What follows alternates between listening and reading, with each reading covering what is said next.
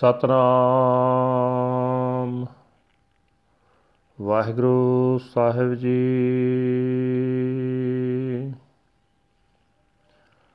ਤਨਾਸਰੀ ਭਗਤ ਰਵਿਦਾਸ ਜੀ ਕੀ। ਇਕ ਓੰਕਾਰ ਸਤਿਗੁਰ ਪ੍ਰਸਾਦ।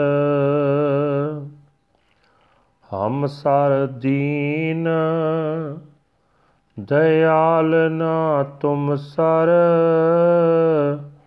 अब पतियार क्या कीजै बचनी तोर मोर मन मानै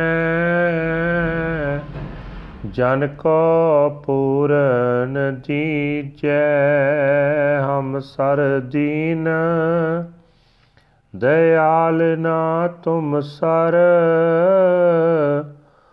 ਅਬ ਪਤੀਆਰ ਕਿਆ ਕੀਜੈ ਬਚਨੀ ਤੋਰ, ਮੋਰ ਮਨ ਮਾਨੈ ਜਨ ਕੋ ਪੂਰਨ ਦੀਜੈ। ਹਉ ਬਲ ਬਲ ਜਾਉ ਰਮਈਆ ਕਾਰਨੇ, ਕਾਰਨ ਕਵਨ ਅਬੋਲ ਰਹਾਓ ਬਹੁਤ ਜਨਮ ਵਿਚਰੇ ਥੇ ਮਾਦੋ,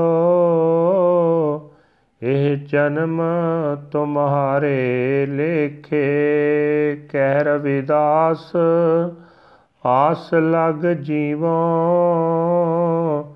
ਚਿਰ ਪਿਓ ਦਰਸ਼ਨ ਦੇਖੇ। ਬਹੁਤ ਜਨਮ ਵਿਚਰੇ ਥੇ ਮਾਦੋ, ਇਹ ਜਨਮ ਤੁਮਾਰੇ ਲੇਖੇ। ਕਹਿ ਰਵਿਦਾਸ ਆਸ ਲਗ ਜੀਵੋ। ਚਿਰ ਪਿਓ ਦਰਸ਼ਨ ਦੇਖੇ। ਵਾਹਿਗੁਰੂ ਜੀ ਕਾ ਖਾਲਸਾ, ਵਾਹਿਗੁਰੂ ਜੀ ਕੀ ਫਤਿਹ। ਇਹ ਹਨ ਅੱਜ ਦੇ ਹੁਕਮਨਾਮੇ ਜੋ ਸ੍ਰੀ ਦਰਬਾਰ ਸਾਹਿਬ ਅੰਮ੍ਰਿਤਸਰ ਤੋਂ ਆਏ ਹਨ। ਭਗਤ ਰਵਿਦਾਸ ਜੀ ਦੇ ਤਨਾਸਰੀ ਰਾਗ ਵਿੱਚ ਉਚਾਰਨ ਕੀਤੇ ਹੋਏ ਹਨ। ਪਰਮਾਤਮਾ ਇੱਕ ਹੈ, ਜੋ ਸਤਿਗੁਰੂ ਦੀ ਮਿਹਰ ਨਾਲ ਮਿਲਦਾ ਹੈ। ਭਗਤ ਜੀ ਕਹਿ ਰਹੇ ਹਨ ਹੇ ਮਾਦੋ ਮੇਰੇ ਵਰਗਾ ਕੋਈ ਨਿਮਾਣਾ ਨਹੀਂ ਤੇ ਤੇਰੇ ਵਰਗਾ ਹੋਰ ਕੋਈ ਦਇਆ ਕਰਨ ਵਾਲਾ ਨਹੀਂ।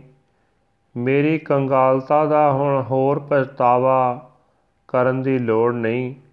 ਹੇ ਸੋਹਣੇ RAM ਮੈਨੂੰ ਦਾਸ ਨੂੰ ਇਹ ਪੂਰਨ ਸਿਦਕ ਬਖਸ਼ ਕਿ ਮੇਰਾ ਮਨ ਤੇਰੀ ਸਿਫਤ ਸਲਾਹ ਦੀਆਂ ਗੱਲਾਂ ਵਿੱਚ ਪਰਚ ਜਾਇਆ ਕਰੇ। ਹੇ ਸੋਹਣੇ RAM ਮੈਂ ਤੇਥੋਂ ਸਦਾ ਸਦਕੇ ਹਾਂ, ਤੂੰ ਕਿਸ ਗੱਲੇ ਮੇਰੇ ਨਾਲ ਨਹੀਂ ਬੋਲਦਾ, ਠਹਿਰਾਓ। ਰਵਿਦਾਸ ਜੀ ਆਖਦੇ ਹਨ हे ਮਾਧੋ, ਕਈ ਜਨਮਾਂ ਤੋਂ ਮੈਂ ਤੇਤੋਂ ਵਿਛੜਿਆ ਆ ਰਿਹਾ ਹਾਂ, ਮਿਹਰ ਕਰ ਮੇਰਾ ਇਹ ਜਨਮ। ਤੇਰੀ ਯਾਦ ਵਿੱਚ ਬੀਤੇ, ਤੇਰਾ ਦੀਦਾਰ ਕੀਤਿਆਂ ਬੜਾ ਚਿਰ ਹੋ ਗਿਆ ਹੈ, ਦਰਸ਼ਨ ਦੀ ਆਸ ਵਿੱਚ ਹੀ ਮੈਂ ਜਿਉਂਦਾ ਹਾਂ। ਭਾਵ ਪ੍ਰਭੂ ਦੇ ਦਰ ਤੇ ਉਸ ਦੇ ਦਰਸ਼ਨ ਕਰਨ ਲਈ ਅਰਦਾਸ ਬੇਨਤੀ ਹੈ ਵਾਹਿਗੁਰੂ ਜੀ ਕਾ ਖਾਲਸਾ ਵਾਹਿਗੁਰੂ ਜੀ ਕੀ ਫਤਿਹ This is today's Hukamnama from Sri Darbar Sahib Amritsar uttered by Bhagat Ravidas Ji under Tanasri devotee Ravidas Ji ki one universal creator God by the grace of the true Guru. There is none as forlorn as I am, and none as compassionate as you. What need is there to test us now? May my mind surrender to your word. Please bless your humble servant with this perfection. I am a sacrifice, a sacrifice to the Lord. O Lord, why are you silent? Pause. For so many incarnations I have been separated from you, Lord. I dedicate this life to you, says Ravidas placing my hopes in you. I live. It is so long